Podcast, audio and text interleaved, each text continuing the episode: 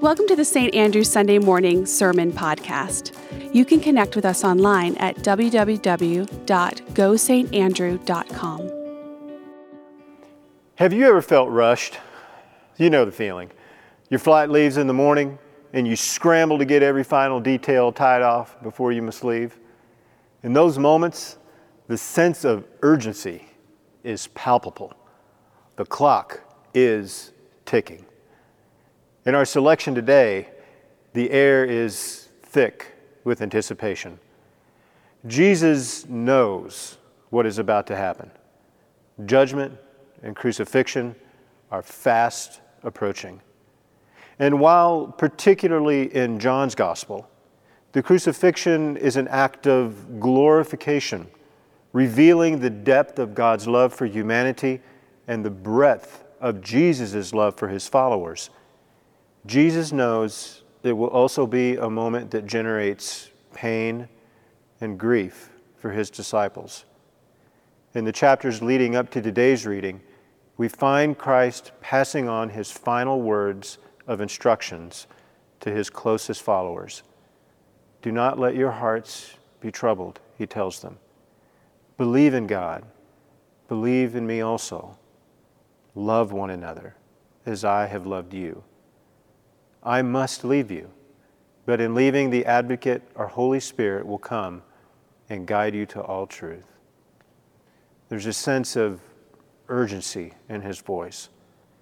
And here in chapter 16 of John's Gospel, Christ assures them again that while the pain and grief will be present, that in time, joy will prevail. Let us turn now and hear the compassionate voice of our Savior to his disciples and to all of us. Today's reading is from John 16, 16 through 24, from the New Revised Standard Version of the Bible. A little while, and you will no longer see me. And again, a little while, and you will see me. Then some of his disciples said to one another, what does he mean by saying to us, a little while and you will no longer see me? And again, a little while and you will see me? And because I'm going to the Father? They said, What does he mean by this, a little while? We do not know what he is talking about. Jesus knew that they wanted to ask him, so he said to them, Are you discussing among yourselves what I meant when I said, a little while? And you will no longer see me. And again, a little while, and you will see me. Very truly, I tell you, you will weep and mourn, but the world will rejoice. You will have pain, but your pain will turn into joy. When a woman is in labor, she has pain because her hour has come. But when her child is born, she no longer remembers the anguish because of the joy of having brought a human being into the world. So you have pain now, but I will see you again, and your hearts will rejoice, and no one will take your joy from you. On that day you will ask nothing of me. Very truly, I tell you, if you ask anything of the Father in my name, he will give it to you. Until now, you've not asked for anything in my name. Ask and you will receive, so that your joy may be complete. Lord, make me an instrument of your peace. Where there is hatred, let me sow love. Where there is injury, pardon. Where there is doubt, faith. Where there is despair, hope. Where there is darkness, light. Where there is sadness, joy. O divine Master, grant that I may not so much seek to be consoled as to console, to be understood as to understand, to be loved as to love. For it is in giving that we receive, it is in pardoning that we are pardoned, and it is in dying that we are born to eternal life. Amen. Looking back over your life, can you call to mind a moment or two in which you felt deep loss and grief? Maybe you were 10 years old when suddenly you were awakened in the night by your parents who, with tears in their eyes, told you that your grandmother had just died unexpectedly. Or maybe you were 12 years old when your father took a job a thousand miles away and you learned that you'd soon be moving away from your friends, your school, your neighborhood, leaving behind the only world you've ever known. Maybe it was when you were 16 and you didn't make the high school team, or 20 and the love of your life broke your heart, or 22 and you didn't get accepted into the graduate program of your dreams. Maybe it was when you were 32 and you found the pink slip lying on your desk, or 42 and found the divorce papers lying on the kitchen table, or 52 and heard the doctor say the word cancer, or 62 standing at your partner's gravesite. As we continue our series on the peace prayer, we come to the line that speaks of such tender, painful experiences in life where there is sadness, joy. And I want to talk today about the one expression of sadness that has and will touch each and every one of us the experience of grief. We are slowly emerging from a 15 months long pandemic of grief.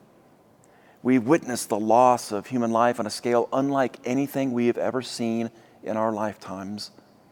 The loss of human touch, social connection, the loss of jobs and economic stability, the loss of birthday parties and weddings, graduations and family reunions, the loss of the familiar and the predictable.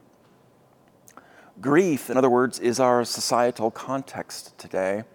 And while none of us wants to talk about grief, let alone feel it, all of us have experienced our share of personal grief, and all of us will likely experience it again and again over the course of our lives. If we live long enough and love deeply enough, grief will visit all of us. It's unavoidable.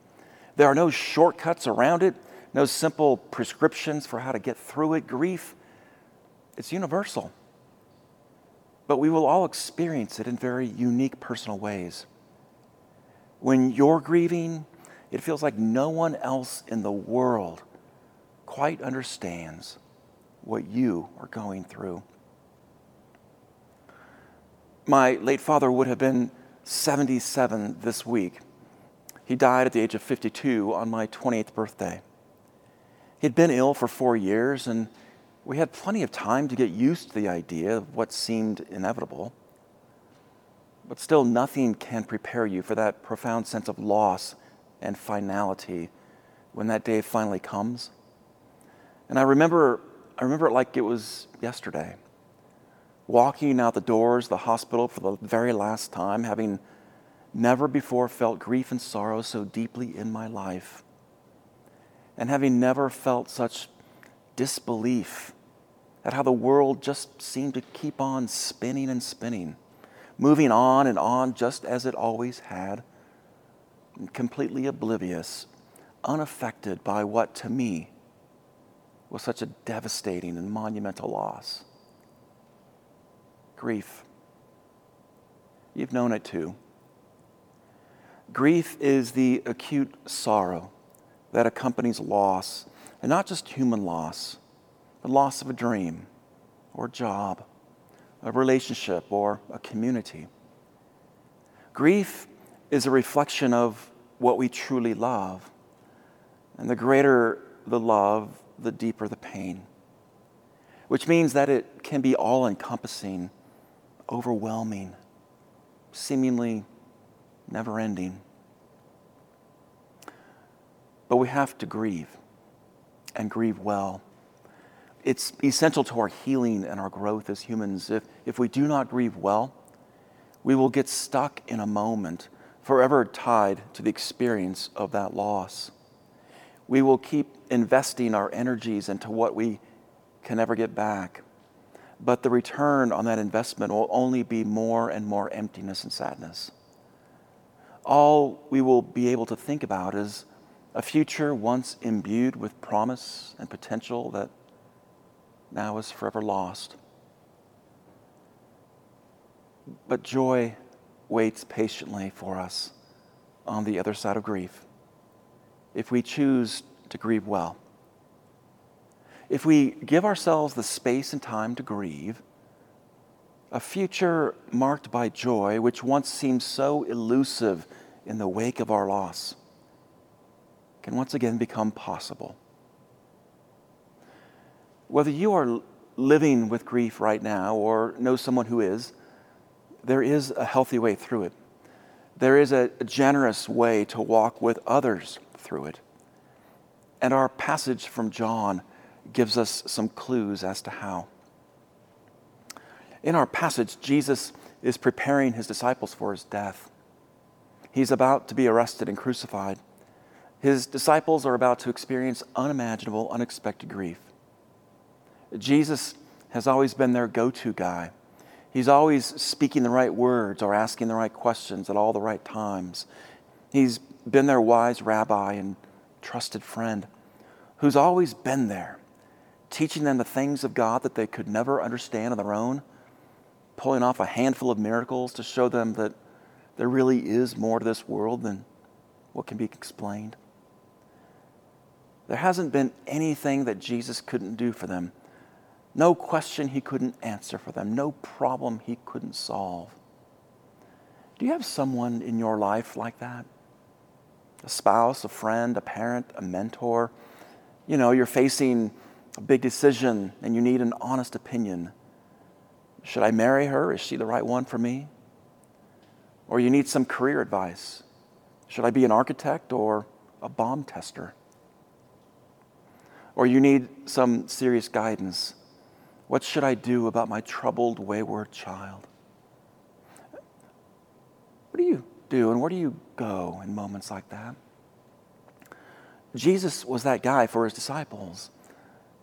And then, just like that, one night he tells them that he'll be taken from them. He says, A little while, and you will no longer see me. You're going to be in deep mourning. You'll be sad, very sad, but your sadness will develop into joy and gladness. Your joy will be a river overflowing its banks.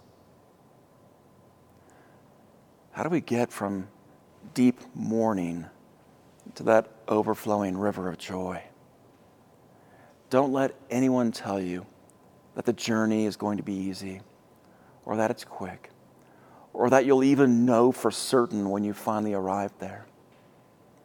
The late author Roger Kahn reminds us that loss and grief can often change everything. He says, the world is never again as it was before anyone you loved has died. Never so innocent, never so fixed, never so gentle, never so pliant to your will. In our passage, Jesus seems to be saying that we can never go back to that world. When grief comes, we have to make the long journey to another place by asking ourselves, who will we be now? Scripture gives us three important steps for grieving well as we make that long journey toward the overflowing river of joy. And Scripture tells us that the first step is to give God your grief. Our culture is not adept at grief. In fact, it makes us uncomfortable, even ashamed of it. We're supposed to be strong, especially if we're Americans, and even more so if we're males. We haven't been taught what to do with those big, unmanageable feelings like grief. And so we're prone to hold on to it and to hide it, to repress it. But when we repress our grief, we will invariably transmit it in ways that are either harmful to ourselves or harmful to others repressed grief will always find its way out, one way or another. If we do not own our grief, our grief will eventually own us through unhealthy behaviors like addiction or rage, depression, social withdrawal, or even scapegoating those we deem responsible for our loss perhaps another person or ourselves, perhaps the person we've lost, perhaps even God. Our grief needs to find healthy, honest expression, and Scripture gives us so many wonderful examples of this. Did you know that one third of the Psalms in our Old Testament are expressions of real, honest human grief? They're called laments, and they are some of the most evocative, daring words in all of Scripture. They express the utter disillusionment of loss and grief. Psalm 130 says, Out of the depths I cry to you, O Lord. Lord, hear my voice. Psalm 6, My soul is in deep anguish. How long, Lord? How long? All my longings lie open before you, Lord. My sighing is not hidden from you. My heart pounds. My strength fails me. Even the light has gone from my eyes. My friends and companions avoid me because of my wounds. My neighbors stay far away. These Psalms dare to name the pain. They give to God the grief we experience in all of its raw, unresolved messiness. They remind us that grief is, is like a fingerprint. We all do it and experience it in different ways. I will never, ever forget a dear, heroic mother who grieved so deeply the tragic loss of her 16 year old son. The day after Will's death, she came to my office with his football jersey, which he had worn the night before in the championship game, just hours before the accident. And she held that jersey to her face and breathed in deeply the only sign of life that remained of him. And then she wailed so loudly and for so long that my entire office staff had to quietly leave the building. And as I sat with her that afternoon, I somehow knew that as broken as she was, as much as she could not imagine living another day in this world without her son, I somehow knew that she was going to make it because she dared to give expression to her grief. She questioned the fairness of the world, the justice of God. She questioned herself. She shook her fist at life. But she would live. And she did. When we can bring ourselves to grieve so honestly, we come to see that God experiences and understands our grief right along with us. Remember that one day when Jesus upon hearing the news that his friend Lazarus had died, he wept. Jesus wept publicly, so much so that everyone there witnessed it. And they said to each other, Look how deeply he loved him. Nicholas Wolterstorff is an American philosopher and theologian who lost his son Eric in a mountain climbing accident years ago. He later wrote a book about his experience called Lament for a Son. Wolterstorff writes that after the death of his son, everything he once knew and believed about God changed. It wasn't that he didn't believe anymore, it's that his old and familiar beliefs about God had changed. Before the accident, he said that he'd always known God as, quote, the one who blesses. But after the accident, he said, everything was different. Who is this God looming over me? I see nothing at all, he wrote. Dark clouds hide the face of God. But over time, those clouds began to lift. And he writes, What I saw then were tears, a weeping God, suffering over my suffering. I had not realized that if God loves this world, God suffers. I had thoughtlessly supposed that God loved without suffering. I knew that divine love was the key, but I had not realized that the love that is the key is suffering love. we can give to God our grief, trusting that God suffers and grieves with us, that we're not alone. The second step is to receive comfort from God. In the Sermon on the Mount, Jesus taught some of the most radical, counterintuitive lessons in all of Scripture. Among them was this very simple promise Blessed are those who mourn, for they shall be comforted. It's the promise that God's mercy and comfort extend, especially, maybe even preferentially, toward those who grieve. Never is God closer to us than when God feels most absent to us. Never is God working more for us than when it seems that God is most distant from us. The late Fred Craddock spoke of having this dream. In the dream, he was in God's house, a mansion with many rooms. Angels showed him around. The food was heavenly. At bedtime, he was given his own room. The angel said, Good night, sleep well. And Craddock was left alone. The excitement of the day finally resolved itself into weariness and weariness into rest. His bed was like a cloud, he said. He drifted off to sleep. But sometime in the middle of the night, he was awakened by sounds from the next room.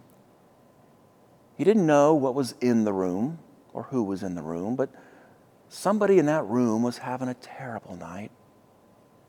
What he heard was tossing and turning, groaning, pacing across the floor. Craddock wanted to knock on the door, but was afraid to. He heard this noise go on all night. At daybreak, he heard the person next door move about the room and then step out into the hall. So Craddock did the same, wanting to see who it was that had had such a restless night. When Craddock stepped out of his room and saw who was there, he was shocked. It was God. God, restless and unable to sleep. Craddock was speechless. And God said to him, I'm sorry if I disturbed your sleep. I know my groaning was a disturbance, but I couldn't get my mind off all my hurting children down there. Have you ever, as a parent, tossed and turned and groaned all night for your troubled child?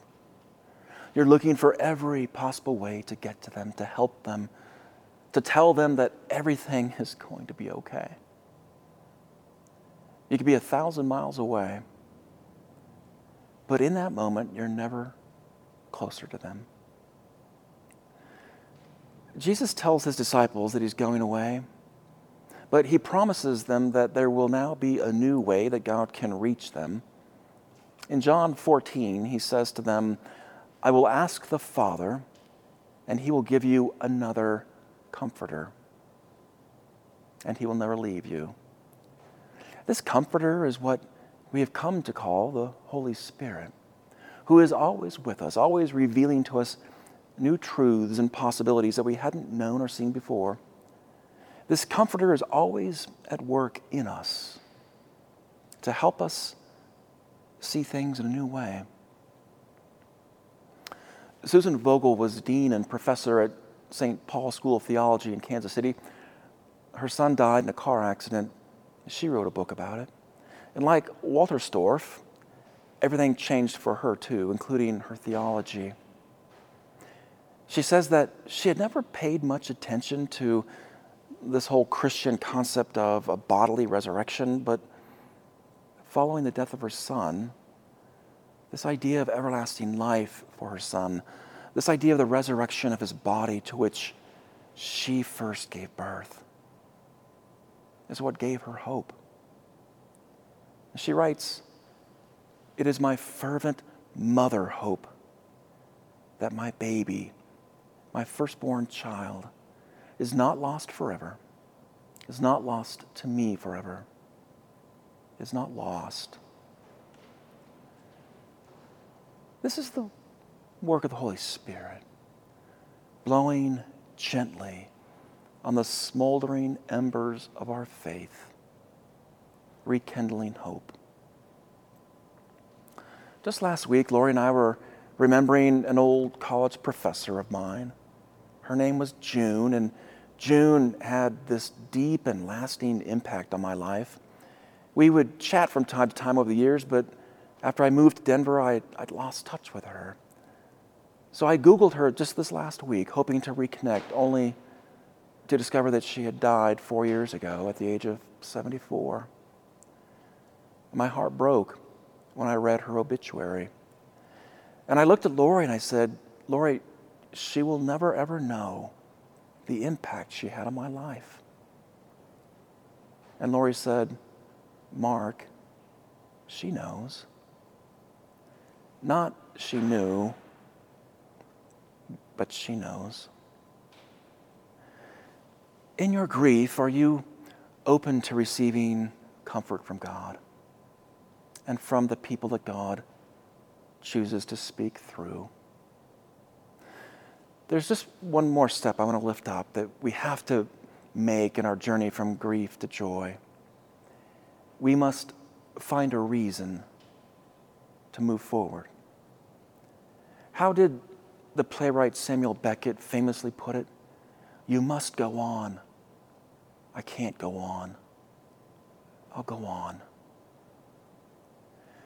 In our grief, we, we have to find a way, any way, to move forward.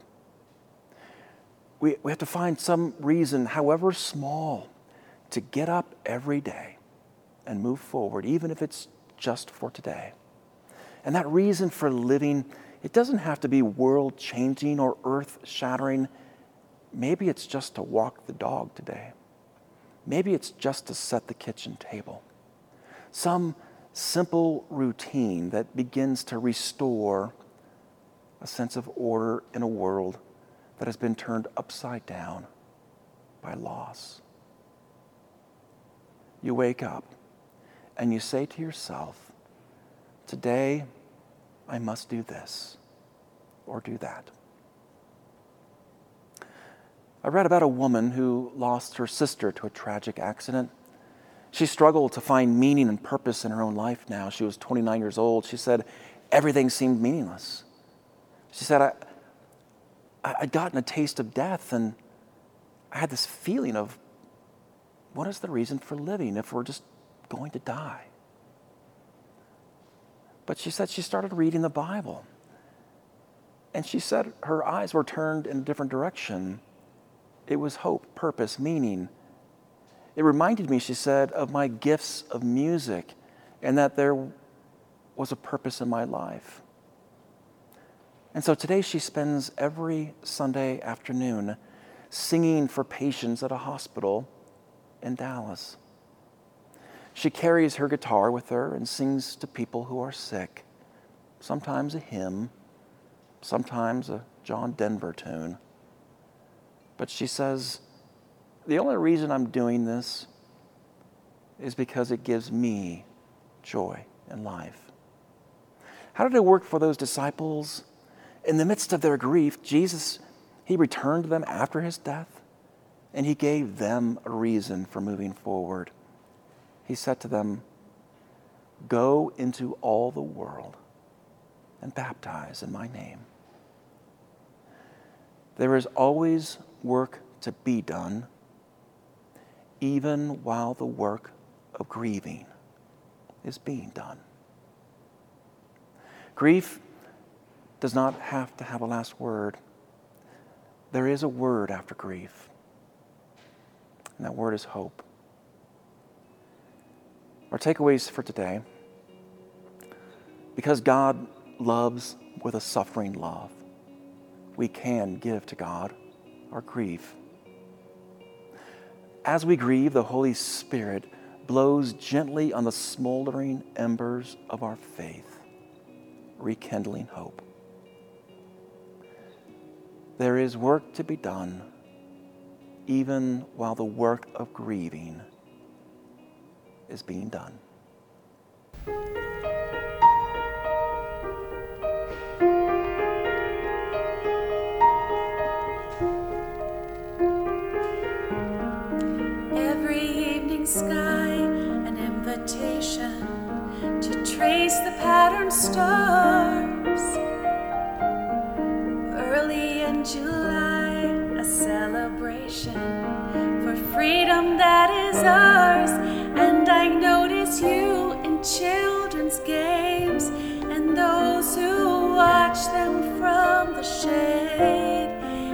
Every drop of sun is full of fun.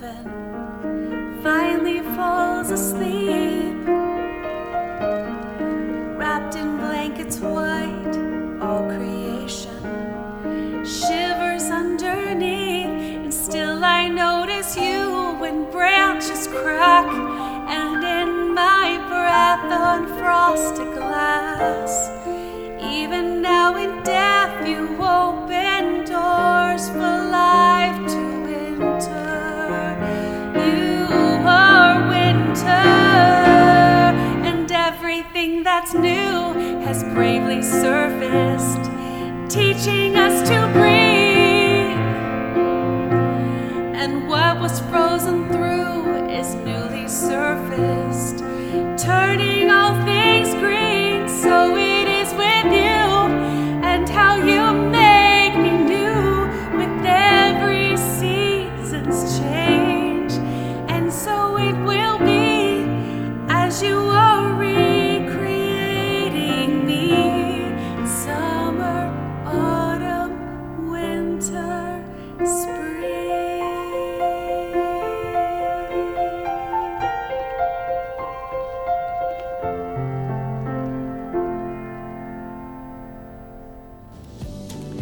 Thanks for tuning in to this week's podcast. And if you'd like more information, go to www.gosaintandrew.com. See you next week.